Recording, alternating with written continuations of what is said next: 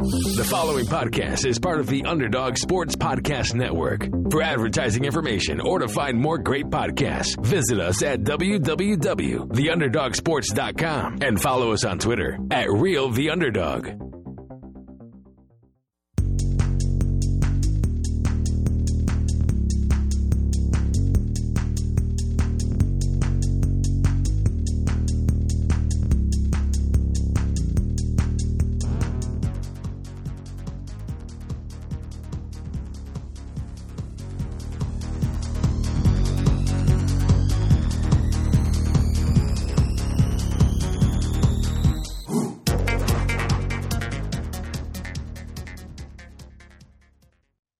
Are now in the Underdog Sports Fantasy Hour. I am Josh Dunn. I am joined by Anshu Khanna, and if you could believe it, Anshu, we are officially back. I didn't think we'd see the day. I mean, we've had such a weird run of it, and we'll get to all of that. But Anshu, I know how you are in other terms, but I always ask you at the beginning of the show how you are, and I know a lot has changed in your life personally, and a lot has been going on in the sports world. Uh, recently as things are picking back up. And I know you and I are both excited to get this show back on the road, quite literally. I yes, I've been waiting a while to hear those nine words come out of your mouth, and uh, yeah, I'm excited. And yes, I did just count those words out. You can fact check me on that, but I uh, I'm excited, man. It's good to be able to do this show again with you, and um, I know we have at least one very happy appliance to be listening to us speak. So I'm I'm pumped, and uh, yeah, it's a lot's been going on, but also like nothing's been going on. So should be fun to uh, go through like the beginning of the the restart with you.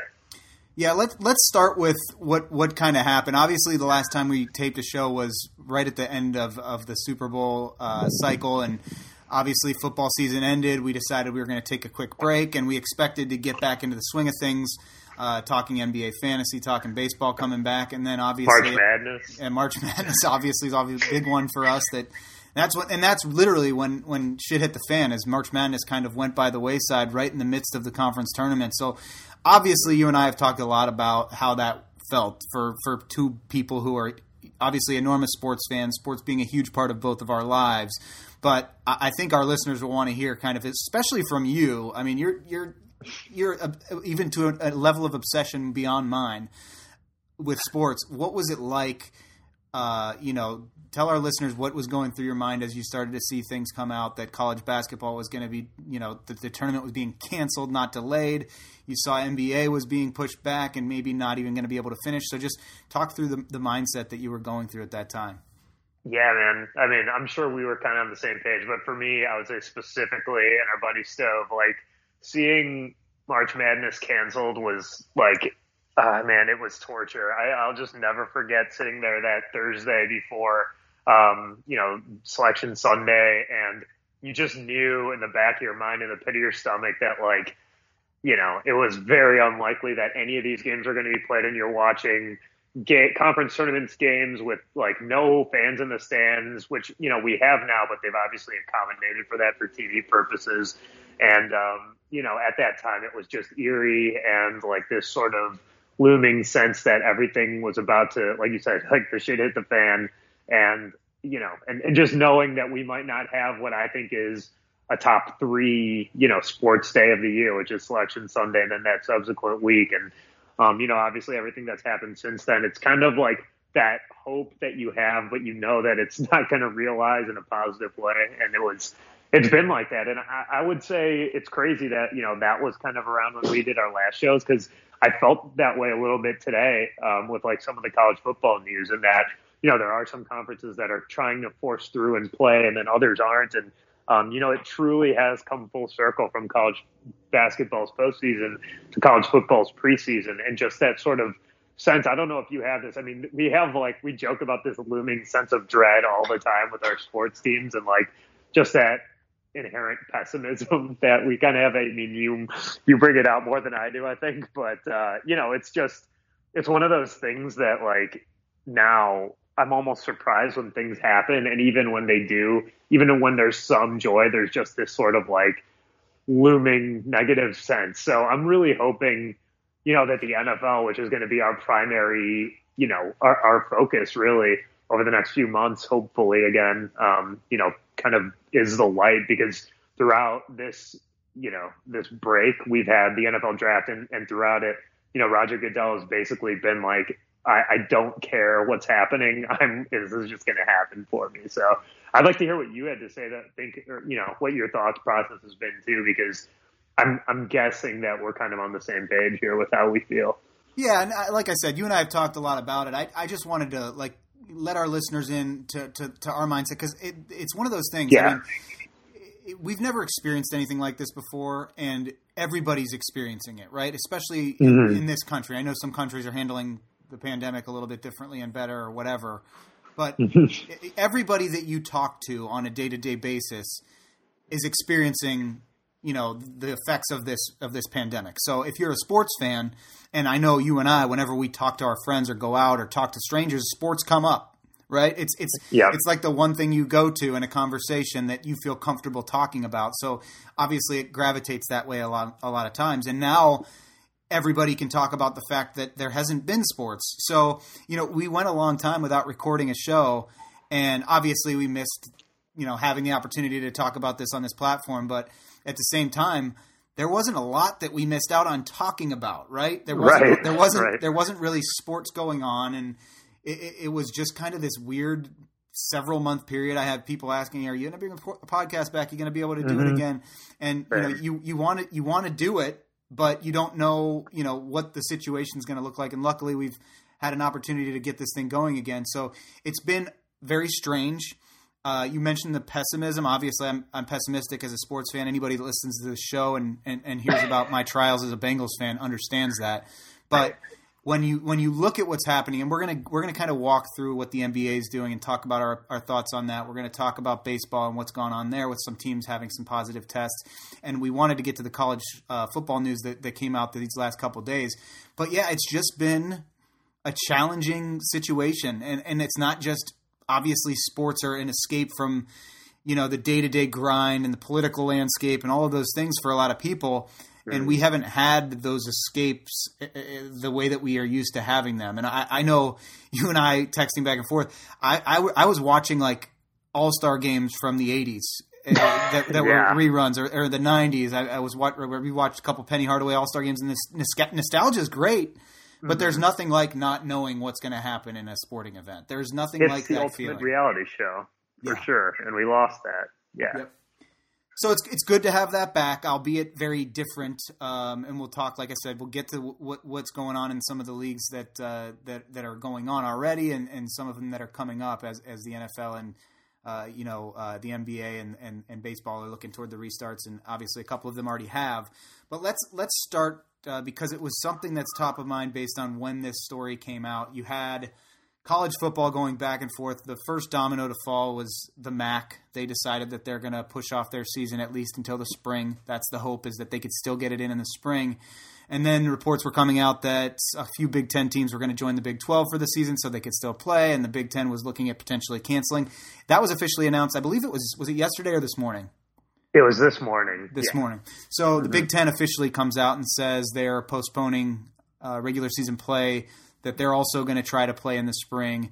The Pac-12 comes out and they suspend sports all the way through the end of the year, and then you have the ACC and the SEC saying they still plan to play things out and not change the plan. So not only like is there is, is there a disconnect with with certain conferences, but what does this do to the, the the college football playoff? What does this do to the college football landscape? Obviously, you're going to have players that are opting out, and, and and and remember, we talk about this all the time. These players aren't being compensated for getting on the field and playing, and they're putting themselves at risk by playing a game that they love, but they're not getting paid for. So, I, I wanted to hear your thoughts on on kind of the the way that some of these uh, stories have come out and, and the, the way these conferences are handling it, and then ultimately what your thoughts are if you were in that situation. What decision would you make? Oh man, that's a great question. First of all, I thought the way that you uh, kind of summarized the last few months were, were much better articulated than me, not surprisingly. So yeah, that I mean, well said. But I I I think that uh, you know from a college football perspective, the other the other conference that you hadn't mentioned was the Big Twelve, which over the last, I think the last two hours basically came out and said they're going to try to play this fall. So, yep. you know, you've got three of the Power Five are saying one thing, the other two are saying another, and the Big Ten, you could argue. I mean, I know we're in Big Ten country, so maybe I'm biased, but you know, this is it's a it's basically the you know the SEC and the Big Ten are the are the primary college football conferences in terms of like the superpowers, you know, of the, of the college football world, and so I, I think that you know it shows a complete lack of centralized leadership, first of all, and something that they're in dire need of. And from the NCAA. You know, from the NCAA, exactly. I mean, the NCAA is a joke. We all know that, both for college basketball and football, but especially the way that they've handled this. I just, you know, this is something we haven't gotten a chance to talk to or talk about, like at least, you know, obviously recording wise, but like Rob Manfred totally bungled the MLB situation, and you know Roger Goodell, I think has done a pretty good job. Adam Silver's done a great job, in my opinion, in terms of the bubble, and, and even Gary Bettman's done pretty well. The NCAA doesn't even have a name you can point to, which is a problem because you know they I think this is almost a worst case scenario. You've now got five individual you know, silos essentially um, in college football that are all operating on, by their own accord, but yet they're all expected to abide by the same sort of rules. And I, I just I don't know how you can operate that way. Um, you know, you they're all all these players are going to the draft ultimately, or or you know that's the the goal. And you have so many competing interests from both player, coaches, and you know, and obviously the financials tied to these schools from like an AD perspective and a chancellor perspective. I just don't know how you can set different rules for different conferences. And I thought that when the Big Ten domino fell, that would that would set it off. Um, but you know, obviously, and the other the other issue is even within the Big Ten, you have dissenting voices. I mean, you have Nebraska wanting to potentially get a season in, which is insane to me. Like, I mean, I, like you can't even get your own 14 member organizations to get on the same page. Like it's that blows my mind. Like imagine if you know baseball or the NBA decided to have a bubble, but like five teams said, "Now nah, we're we're good on that. Like we don't want to do a bubble. We want to play in our home stadium with fans." I mean, that would just be absurd, right? Like that's it's just a crazy thought process. So to me, I think the takeaway is that the NCAA is just a complete cluster, and I think it's kind of emblematic of not to make this like a political thing, but I think it's emblematic of like the way that this country's people are sort of competing against each other in terms of the way that they're handling things. You know, like each state's handling things differently. No one can seem to agree on anything, and I, I think that college football sort of symbolizes that. In that, like, you know, can we not get just like the same opinion from doctors and have all the schools and all the people sort of understand that this is what it needs to be. I mean, and I'm not saying which side's right or wrong. I just want like, why can't they just get on the same page? You know, I, I just it blows my mind. That's a really good point. I, I honestly didn't really think of how how how there's not really a top down leadership voice to be heard in NCAA. It's like it's like every man for themselves, every conference for themselves, every, every right. team for themselves. I mean, you heard about I think it was four teams from the Big Ten that said they wanted to be able to play in the Big Twelve this season. Mm-hmm. Is, mm-hmm. is, that even something that can be done? And I have not heard a, a concrete answer on whether or not that would even be allowed or, or legal or allowed under the rules of. I just you're right. There there should no be idea. there yeah. should be some level of direction for these schools as opposed to you know, do what you want to do. Figure it out. If you want to play a 10 game conference schedule, sure, go for it. The NCAA mm-hmm. is not stepping in and saying, this is what's going to happen. And I, I, think that as much as I'd love to see college football and, you know, the ACC plays, great. I can watch, you know, 10 games of, of Florida State terrible football. And at, at, least I have, at least I have something to do on Saturdays, right? But mm-hmm, it, mm-hmm. It, it, at this, as the safety concern and, and, you know, again, talking about these players and whether or not they should be compensated, whatever, but they're not at this point. Is it worth, you know, putting all these, these, these, young kids out there on the football field and, and potentially at risk. I don't know. I don't know how that's all going to look. It's a lot easier to do when you're a professional league and you're, pay, you're paying guys millions and millions of dollars to dictate, you know, what, what they're going to do and, and to allow them to make the decision on whether or not they, they want to go out there and, and risk their health or their family's health. So it's, it's, it's a very weird situation. I think we're going to, I, I, this story, this book is not fully written yet for sure. No, We're going to see more dominoes fall with college football, and it, it's it's such a mess. And you you mentioned at the beginning of the show kind of how we've expressed our pessimism on things, and I've been overly pessimistic about just just sports being able to be played in general, especially when we talk about the NFL, which is obviously the the meat and potatoes of this show. I just it's been so volatile in so many ways this whole situation. You have good news one day, bad news another day. You know, the the, the political landscape's crazy. There's just so much going on and COVID is like right at the center of this all. And mm-hmm. and obviously we all want sports. We need them, really. I mean, we do. I I, I can say that very yeah. very very very confidently. But I just I don't know. I, am glad I'm not the one that has to make those decisions. Um, but yeah. sh- shifting shifting over because obviously college football we'll talk more about as things progress. But and, and we'll get to the NFL, so we'll kind of bookmark it with football. But you talked about how some of these other commissioners have handled this and, and done it fairly well. And I want to shift to, to the NBA because if there's a league, and we could even throw hockey, at the NHL, into this as well, mm-hmm. the way that they've handled the situation is exactly how it needed to be handled. They took a while to, to make a decision. They came up with a plan. They figured out a way to isolate the players, to isolate the, the teams, to isolate the staff. And if players left the, the, the bubble situation that they established, they had to quarantine. And there haven't has not been one positive test since the bubble in the NBA. And, and that to me mm-hmm. is just crazy. There's 22 teams. They they already said it once the team's eliminated. I think I think tomorrow they're they're leaving, or there's four teams or five teams that have been mathematically eliminated. They're going to have to leave immediately. So they're they're they're they're doing a really good job of of making it a safe situation. And listening to a lot of like player interviews and you know following some of the storylines in the bubble, you're starting to get that feel back from the NBA. Like you know you see the rivalry with Damian Lillard and Paul George, and oh. you know you, they're they're the the TJ Warren. There's been some really really cool storylines. It's it's starting to feel like like a real league again, even though it's not. And you see virtual fans the the broadcasts have done a good enough job of making it feel close enough to the real product that I, I, I just I've been very impressed with.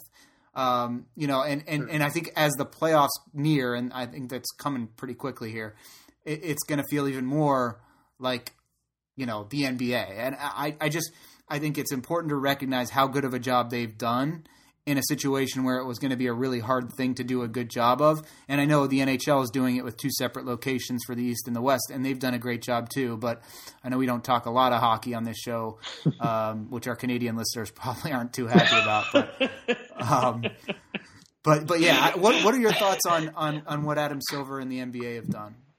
I mean, it, like unsurprisingly, you know, they look they they had their hiccups. It's not like it was a perfect scenario, but they didn't have a template to do this. Like no one else stepped out and tried to put their neck on the line, and they did an unbelievable, comprehensive job. Like, like you know, you're not seeing teams like the Blue Jays randomly not know where they're playing on opening day. Like opening day eve, the Blue Jays don't know where their next their home games are going to be played. That's insane, and that's such an indictment, I think, of Rob Manfred like you've got to be able to uncover every stone. And and I mean, by all accounts, they totally didn't try to to do that. And I I think that the NBA, like you know, I remember. I think that the one thing that got me through, I think, uh, you know, the months of no sports was the idea of when it might come back. And I think all along, the NBA did a good job of like basically saying, look, we're going to do it a smart way when we do it. And even when they decided to, it felt early but they were like, you know, this is six weeks of prep away. And they they took advantage of those six weeks. Like, are you going to tell me that if college football had been planning around this for six weeks, we wouldn't have everyone in the country playing? Like, I, I just I think that the planning was just immaculate. And I mean, I, I know that part of that is like we've learned more about the coronavirus and like the types of things that we need to do. But those just got sort of lopped on to their already really rock solid plan. And the fact that nobody else is taking note of this. I mean, I, I just we've talked about this like in person, but baseball literally plays in a bubble every freaking spring. Like, can you not just why didn't they just redo that? Just relive spring training. I mean, it was such a perfect setup for them that they didn't try to live out, you know. I know that those are in jurisdictions that are, you know, sort of hotbeds, but the NBA is playing in Orlando too. Like I just I'm so impressed with the way that Adam Silver was able to do that, given that he had no precedent to go off of. And now he's provided a template for other leagues and other organizations to follow. And it seems like no one's really taking the bait. I mean, he clearly, you know, they, they, and I'm not going to give him all the credit. I, I think that the entire, you know, leadership of the NBA did a, a fantastic job of going along with it. Um, and you know, it's you know, even the in-game down to the the minutia of the in-game experience, it feels like I, you know, I was just watching Damian Lillard hang sixty, like you said, Crazy. in a huge game for them, and it and it felt like a big game to your point, and like even the you know the fan screens all around, and you can see that Dame was like pumped about what he did. It's not like you know, obviously, it's not the same as playing in front of the Portland faithful, but I, I think that you know, they've done as good a job as they possibly could at, you know, recreating the NBA experience and doing it in a safe way. And I, I like, I think, I know it's hard with football with so many players, but I think that mostly the fact is, and this is just the case in professional life, most people just don't want to do the work. You know, they don't want to do the prep work necessary to, you know, to have a successful outcome. And I think the NBA did an absolutely fantastic job of living out exactly what their plan was. And that's why you're seeing such an incredible rate of success here so far for them.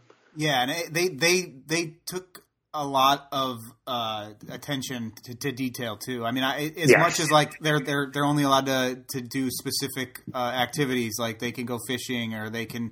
There's like specific things they can do and specific restaurants they can order takeout from.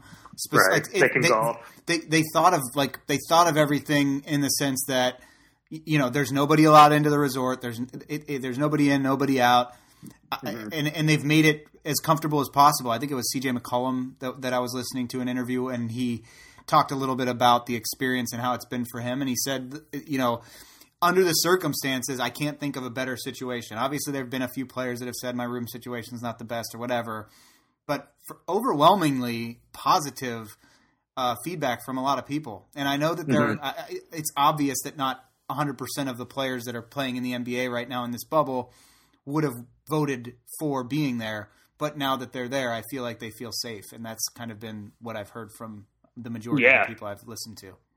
Yeah. I mean, I think that it's, yeah, like you said, I mean, it, it helps that, you know, it's basically a sprint. It was eight games for some of these teams, and then it's the playoffs, and who knows how long some of these teams will last. So that makes it a little bit easier to know you don't have like a full season to go. But look, baseball had a 60 game season. That's like nothing. I mean, they could have easily done this. And I mean, you're talking about guys like Mike Clevinger can't come to Chicago without going out with his buddies and like putting the whole team at risk, you know? Like, I mean, I just, like, I, I think that the NBA went in there though, knowing that players were going to want to do the things they want to do. It's just a fact of, you know, of life. And, you know, and they did a good job of accommodating that as best they could. And, you know, for players that didn't want to, they had the option of opting out. And, you know, I, think that's why you're seeing so many hiccups in the MLB situation as opposed to the NBA. And, you know, it's not like kid ourselves. And The fact is that the NBA, there are few, way, way fewer players. I mean, I think like the total number of players that are in the bubble for the NBA are the same as like what three teams in the NFL, right? Like in a normal training camp, you've got like 80 guys, so or 90 guys, and so like it's hard to recreate that aspect of it. But I do think that like the testing and the bubble situation is all it's all good, and you can tell that they've kind of relaxed some of their requirements. Like I saw a LeBron interview today where he doesn't have his mask on, and it's not like a complete, you know, it's not completely under wraps, but it's still I don't know, it's still they're still doing a good job of it, and I think everyone's being safe and smart, and you know, we can all learn a lot from that probably. Yeah, you touched a lot on, on baseball, and I think that we can agree that there was probably a better way. And you mentioned how they could have gone the spring training route, uh, something along those lines. We've obviously you you you, you, mentioned the Blue Jays situation where they didn't have a place to play uh, until a couple days before so the season. Absurd.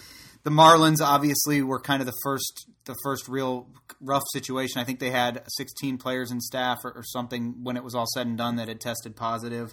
Um, you have the Cardinals, Cardinals now are, that are that are mm-hmm. kind of facing a difficult situation. I think it was the Phillies that had a couple others, a few a few players that tested. So I, I, I know we don't think that this was handled as well as it could have been for Major League Baseball, and obviously there was a lot of negotiation between the Players Association and the league, uh, and it was a lot of pushback from both sides. And I, I think there was a better way to handle it, and it could have gotten done a lot quicker. But here we are, right? Mm-hmm. We are where we are, and I really want your thoughts on, as to how this plays out because there's going to be more positive tests. It's it's inevitable, and there's going to be more situations where games are postponed. How much of an impact does that have on, you know, an asterisk laden season?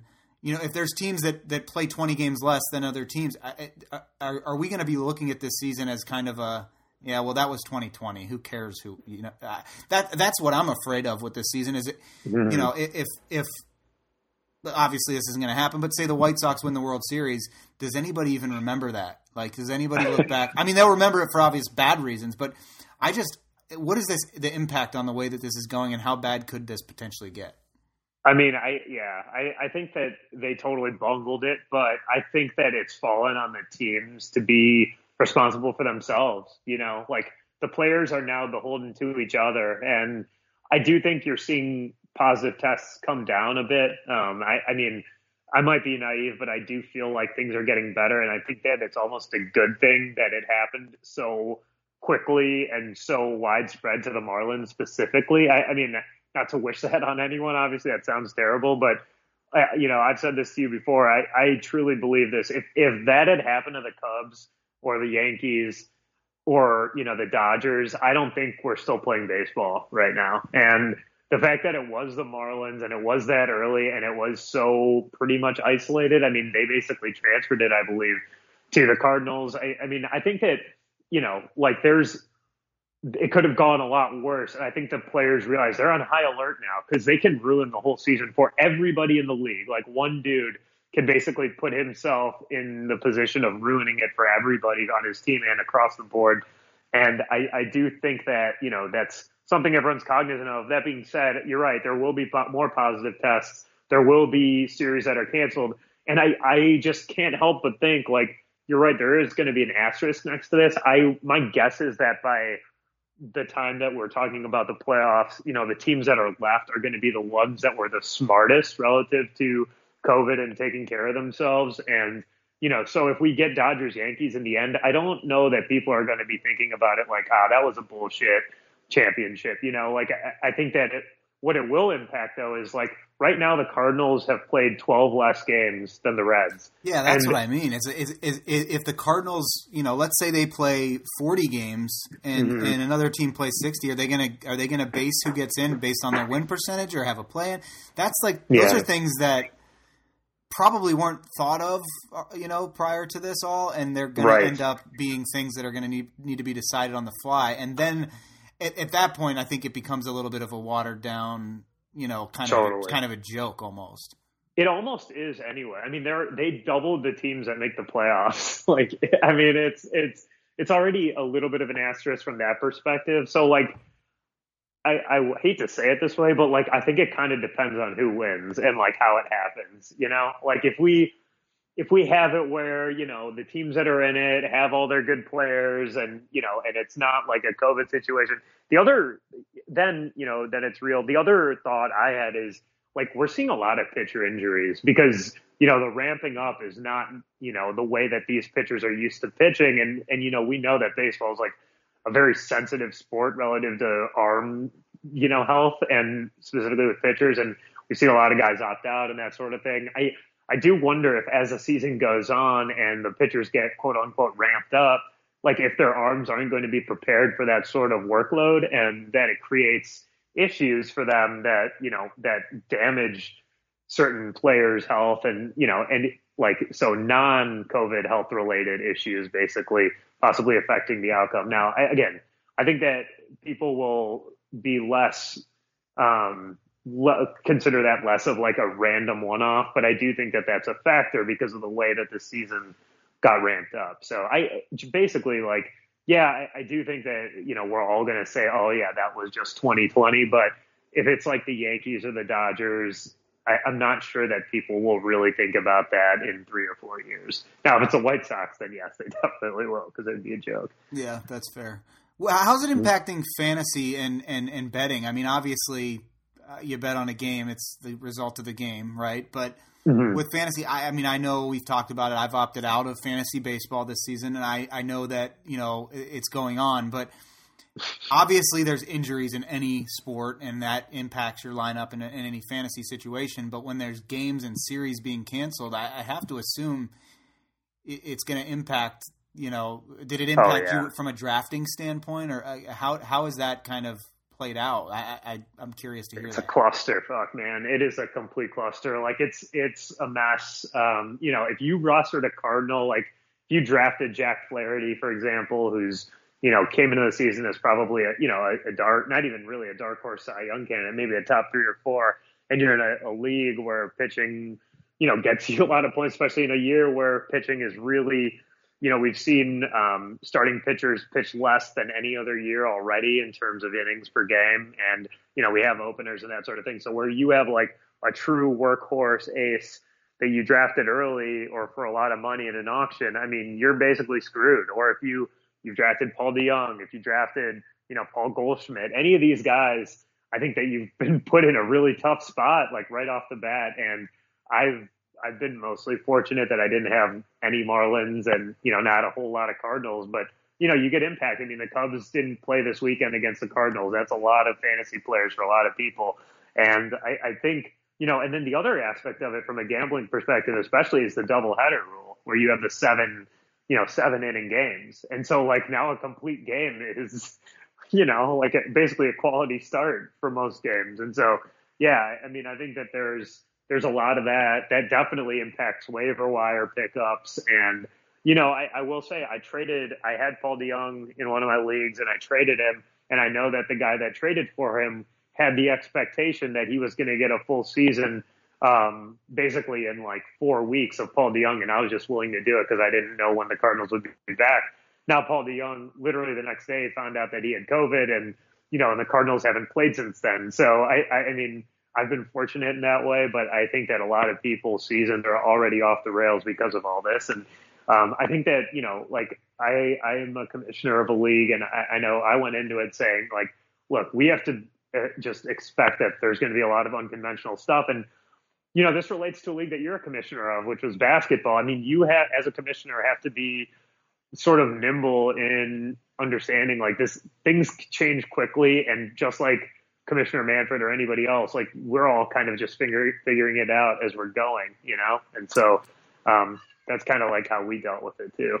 Yeah, I, I, think that transitions nicely to, to the NFL. And I, my my first question with the NFL, because obviously we want to talk about how that all plays out, and, and but what can the NFL learn from the way these other leagues have handled it? Uh, when you look at kind of the issues that, that Major League Baseball have had, and, and the successes that the NBA has had, Mm-hmm. And then you look at the NFL and you have, you know, several players opting out. And I'm sure there will be more and more players that do that.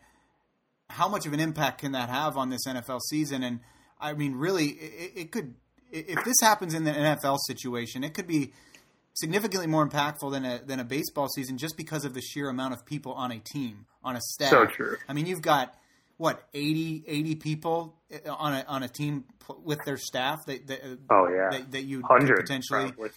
so yep. What can they learn from these other leagues i'm surprised that they haven't i mean uh, they've they've postponed the post the, the preseason now right completely i know initially mm-hmm. they said two games now it looks like there's going to be no preseason which yep. is uh, that's already odd in and of itself mm-hmm. um, but but do you think that there's a way that they can I guess adjust anything to, to, to, try to make it more safe? I mean, could they could they do like four four locations where you know teams split off? I I don't know if they would adjust the schedule like that, but I just feel like there's got to be a better way because I, I, I really worry about this football season getting just just just uh, becoming a complete nightmare from the beginning. I totally agree. I think you know the the biggest issue I think of when I think of the NFL specifically is meeting rooms right? You have all the defensive players together, all the offensive linemen together, all the quarterbacks together. And I think that, you know, like the idea of one defensive lineman getting COVID and what happens when you have, you know, again, there's no preseason to your point. So like those practices, they need to be padded practices. That means offensive linemen and defensive linemen are going at each other. You know, there are close quarters. There's no way to play football the way you play baseball. You know, like you can't be, you can't put space between players. And then on top of that, there are no restrictions on travel. Like they are, they are maintaining a schedule with literally no changes right now, at least as far as like travel, airplanes, going from city to city across the country doesn't matter, right? They're just, they're just doing it the way that they normally do it, just no fans. And so, some stadiums I, are still on the fence about that, right? Some yeah, team, yeah. some teams are saying thirty percent capacity, fifty percent capacity. I assume that that'll continue to move. Yeah. Like, how, how do you do saying, that? What are you going to do? You're going to like have six feet of separation at the gate? Like, I've been to several NFL games, and every single time it is a shit show trying to get into the game, regardless of what time you get there. Totally. Yeah. No. I. I mean, there's just really. I can't even imagine how they're gonna. They would try to maintain that. Um, so yeah. I, I. I don't see fans in the stadiums for sure for the first half of the season and probably the whole season, which is going to be so weird because like at least in basketball, you know, you can kind of like surround it in a dome in an indoor stadium. Like in football, it's just going to be so weird. Um, but yeah, I mean, like again, meeting rooms to me is a big concern because like one defensive lineman gets it, now all the defensive linemen get it. You know, you're all like in a room together. I mean, you're you're in a locker room right next to each other. I just I I find it really hard to believe, and I think that you know I've seen a couple players say this, but two things. Number one, Roger Goodell is so stubborn that he's going to play this season, and and I don't mean that negatively. Like if for better for worse, he's going to do this his way. You know. And barring just an absolute meltdown, I do expect them to play the season out. But number two is like, if that is the case, then the team that's the most responsible and healthiest is going to win the Super Bowl. Like, I mean, I don't think you're going to see a normal season eh, because, like, look, if, if you don't have Patrick, the the margin for error in the NFL is so thin. You know, like it's like it's 10 and 6 i mean there's 16 games. If you go 9 and 7 you're not in. If you're 10 and 6 you're in. That's so that's so small. And if you lose a player to covid for two games like your season is kind of screwed you know? and so. quarterback so, gets it. I mean quarterback. like what, what about your whole it? quarterback room. Yeah. What if what if tom brady and you know what if brees and Jameis and you know, Taysom Hill I'll get it. Like had now to what? Jameis's name on this show at some point. I had to. Obviously, had to. I really can't wait to draft him. He'll probably he probably will give the entire league COVID. He'll definitely be throwing it to the other team. Yeah. But I yeah I I don't know. I I think that there's a lot, and you know I've seen. I think Matt LaFleur's talked about this. Other coaches have talked about like having almost a designated survivor situation where you have a quarterback quarantined away from the other quarterbacks and every team is going to likely hold three. I think Zac Taylor's actually said it too, from what I saw. So it's that's a it's just a wild idea, but I think that teams are going to have to do it that way. And you know, I just going back to your original point, I, I just I can't imagine the NFL season going off without a hitch. But um, the other thought I had too is like the NFL is a league of you know the manliest of men. You know, there's a lot of machismo in that league, and I think that you know, to the extent that they're not being tested and have to report symptoms, you're just not going to see that very much in the NFL, I don't think. And it's going to be very difficult to monitor what 80, 100 people do, right? And so I think it's I think the NFL is destined for some major hiccups here. But they are testing, right? Aren't they testing daily or weekly? I I, I think they're testing are relatively they? often, but I, I, just I don't know that that that uh, that, that they're going to be reporting the, the, the testing. Yeah, I, I don't know either. I think it's going to be, as you can hear, there's already someone being chased down here outside of my street. But yeah, there's, I, I think that there's going to be a lot of, there are going to be a lot of issues, but I do think that the NFLPA did a good job of negotiating with the NFL for the first time, like ever, basically. And, um, and the testing, you know, they've, they've all approved of it. So it's not like one side is going to be liable for not um, I mean, did I misspeak? I don't know. I honestly don't know what the testing protocols are for the NFL, but I thought I had I think it's multiple that... times a week. Okay, yeah. But okay. it might just be some groups. And I'm not sure if it's only in the preseason or what, but like I know that the players were very annoyed. I know Russell Wilson was at the front of that line. Um, were very, very upset with the lack of formal procedure. And I think so that's what scares me is that like again, the prep work may not have been done so that the players felt safe going in. Um, but you know, I, I'm really eager. So Hard Knock starts tonight. I'm really eager to see what they show as far as like what the protocol, what the protocols are and whatnot for those two organizations, and if there is like a standard operating procedure um, for them. So should be interesting. Yeah, I, I think you're right though. I think you kind of nailed it with the fact that the NFL is probably going to be the league that has the least you know structure around what to do about this situation because they mm-hmm. they they are the probably the the ones that would put safety lower than any other league. I mean, we've, I mean, seen that with concussion, concussion situations. Yeah. So, yeah, I, I mean, I, and you hate to, you know, blackball the NFL for for that, but that's just the nature of of, of the beast we're talking about here. And I, I feel like. I feel like the most, for the most part, I mean, you're going to have more people opt out for sure, but I feel like for the most part, these players want to play. You know, they mm-hmm. want it to be a safe situation, but most of them want to play. So, th- does that, you know, this is a fantasy, this is a betting show. Does it does it change your strategy going into to drafts? I know, you know, a few of my leagues haven't even determined if we're going to continue them this year.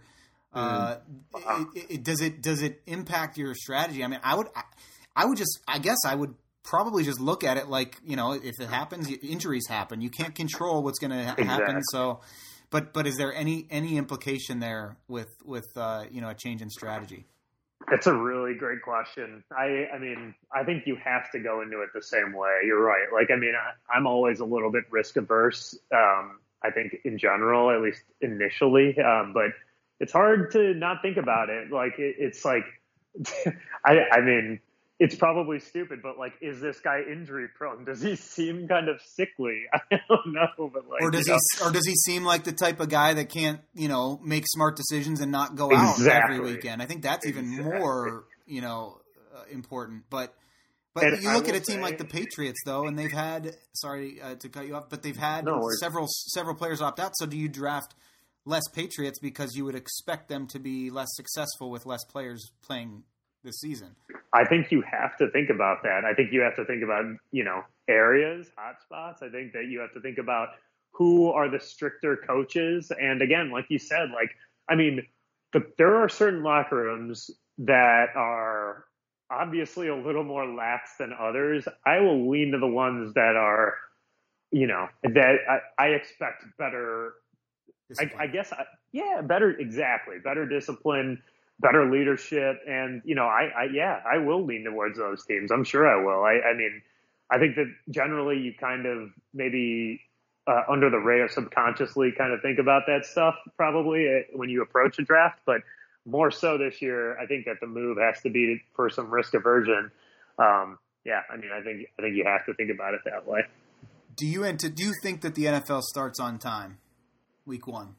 I do. Yeah, I really do. I do because again, I think that Roger Goodell is just like so just dead set on doing things his way. Yes, he postponed the draft and he did it a little bit differently. Actually, I don't think he postponed the draft. There was just they didn't have like the pro days and whatnot, but that wasn't even really their decision. Like I think that um, you know, they they were they did a good job of Oh god, the draft. Of, the draft was so so brutal was, with, with, him in his was, basement like that. Yeah, but he still he still you know no matter what everyone was saying about it being tone deaf and whatnot they still got it off and they they did amazing ratings for that reason because they were the only game in town.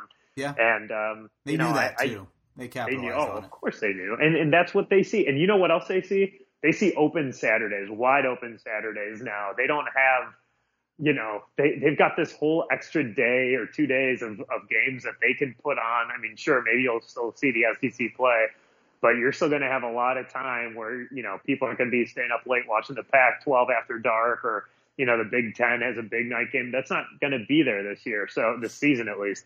And I think that that's a major opportunity for them. Do you think they'll adjust week uh, the the games right at the beginning of the season, or do you think that's something that would come into play a little later on? Like, do you think they're going to do Saturday games and adjust the schedule right off the bat? I mean, I, I think they should ratings wise, but yeah, I don't know. It's a good question, but I think that they're able to do like they've done that in the past. You know, you have flex games to Sunday night. We've had weather situations that push games to Tuesday.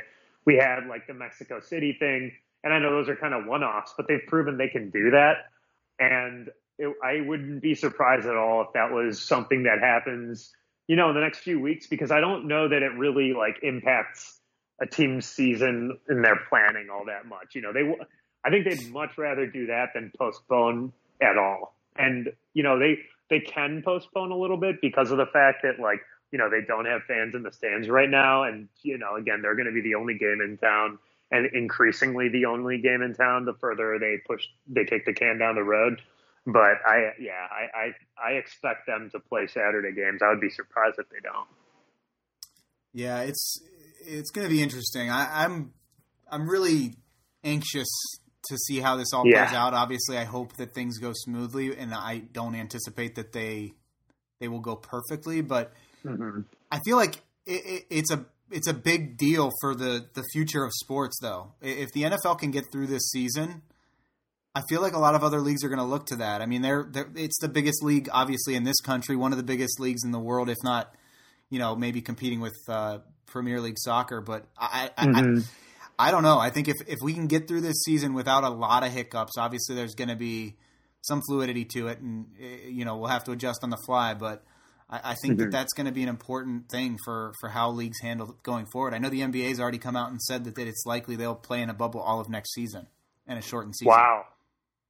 Yeah, I mean, oh man, that's crazy. But yeah, I mean, it makes sense. They're already talking about that, and I, yeah, I, I agree with you. I think that they, I, I, most importantly, I think it sets a precedent for the college seasons. Because to your point earlier, like, I mean, they're not getting compensated right now, so it's hard to fault any league for, you know, for not wanting any any school or any league for not wanting the liability of what might happen down the line because we don't have any legal precedent around like what if our entire team gets COVID and they you know form a class against us and sue us you know like and so you know for for the NFL to get through a season I think that it would you're right I think it would set that in concert with the MLB would set a good precedent for leagues to get back going you know next year um and you know that with a vaccine and what what you know we're learning more about the virus every day I think and so hopefully we'll be able to to get to that point next year. But yeah, NFL, the NFL. Uh, one thing I'll give Roger Goodell a ton of credit on is he is definitely not afraid. Like with or without the bubble working, he's doing things his own way, and it may turn out to look really, really stupid, but he's just going with it, man. He is not. He is not hesitating, and um, I think that that's something. You know, there's stubbornness with you know some reason behind it, and then there's stubbornness that's just completely ignorant and we'll we'll see what side of the coin he ends up on. We know which one that Rob Manfred ended up on. I mean, I, I, I certainly hope it works out. I know that uh, if for nothing else, then then there's a little baby boy Khanna that uh, needs to be born on a Packer Sunday. I just I feel like it's only fitting that uh, that he he's born on an Aaron Rodgers victory day. So oh, I hope so, buddy. Yeah, I really do. Had to, had to get that in there, but uh, yeah. I appreciate that but yeah, th- th- there's a lot going on. Uh, I'm happy to be back doing this with you. I know we've got a lot of things we want to talk about in coming shows. We'll have Bovada back in the fold and talk some betting lines next week, and uh, we're just excited to be able to talk sports again. I know it's weird. Obviously, you mentioned Dame Lillard. I mean, putting up 61 after 51 yesterday or the day before, whenever it was. I mean, he is just you just get excited seeing these storylines, and now you know they're potentially going to get in as the eight seed, and the Lakers have lost three out of four. You've got the Suns who are four or five and oh since they've been in the bubble. There's just there's some pretty mm-hmm. cool storylines in the NBA. Baseball, you know, we're just trying to get through it and putter along, and then the, the NFL's the NFL's just right around the corner. It's just it's just exciting to have that back. And when when it's it, felt like forever that we didn't have anything. I know. I mean, it, it was forever. You do take and it for I, granted. You take it for granted. Totally. I mean, yeah. I and I would say we even do now. But I'm looking forward to when we. I'm just glad we have it. Totally agree with you. I mean, it's fine that we're saying you know that there might be some caveats around it. Like, yeah, they won, but they're in a bubble. Yeah, they won, but there are no fans. There are no home court's advantage. But still, like, dude, it's still basketball. It's still football. It's still you know, and in some ways, I think that the better teams are winning, are going to win, you know, because like as long as the players are healthy, like we're we're getting like a true neutral site basically set of games, and I think that that's that's a, just a really cool concept that we never would have otherwise had. So from that perspective, it is cool, and um, like you said, like it's cool to just think of Damian Lillard scoring, you know, 110 plus points in two games without saying Yeah, but it was in a bubble. I mean, it was it was awesome no matter what it was, where it was. So it's it's pretty cool to have that back and like to have something to watch and talk about for sure. Agreed. Agreed. Anything that uh, you think we missed? Anything we want to add before we let our listeners get back to their week? I'm just, I'm just excited. I'm excited we're doing this again. I, I definitely was. I hope it came through. Like it's, it's exciting that we're getting to do the show again, and uh, obviously we're very grateful for the opportunity to do it and to uh, get compensated for that, which is crazy. And uh, yeah, hopefully we don't, uh, we don't suck too hard. Yeah, and if there are anybody listening for the first time, obviously, you know, it's the Underdog Sports Fantasy Hour. We are a fantasy and betting show primarily. Obviously, this show went a different direction because we're getting back into the fold. So we'll go back to that and, and be heavy on that in future shows. And it will be a weekly show. We'll try to get it out around Wednesday every week. And uh, you know, it, it's it's it's it's fun. We're excited to do it again, and we're just happy to be talking sports uh, over the airwaves and not uh, just to each other via text constantly. So that's right. But it is cool to be able to do it with you, buddy. It's always uh, truly a pleasure. Likewise. For Anshu Khanna, I am Josh Dunn. This has been the Underdog Sports Fantasy Hour. We'll see you guys next week.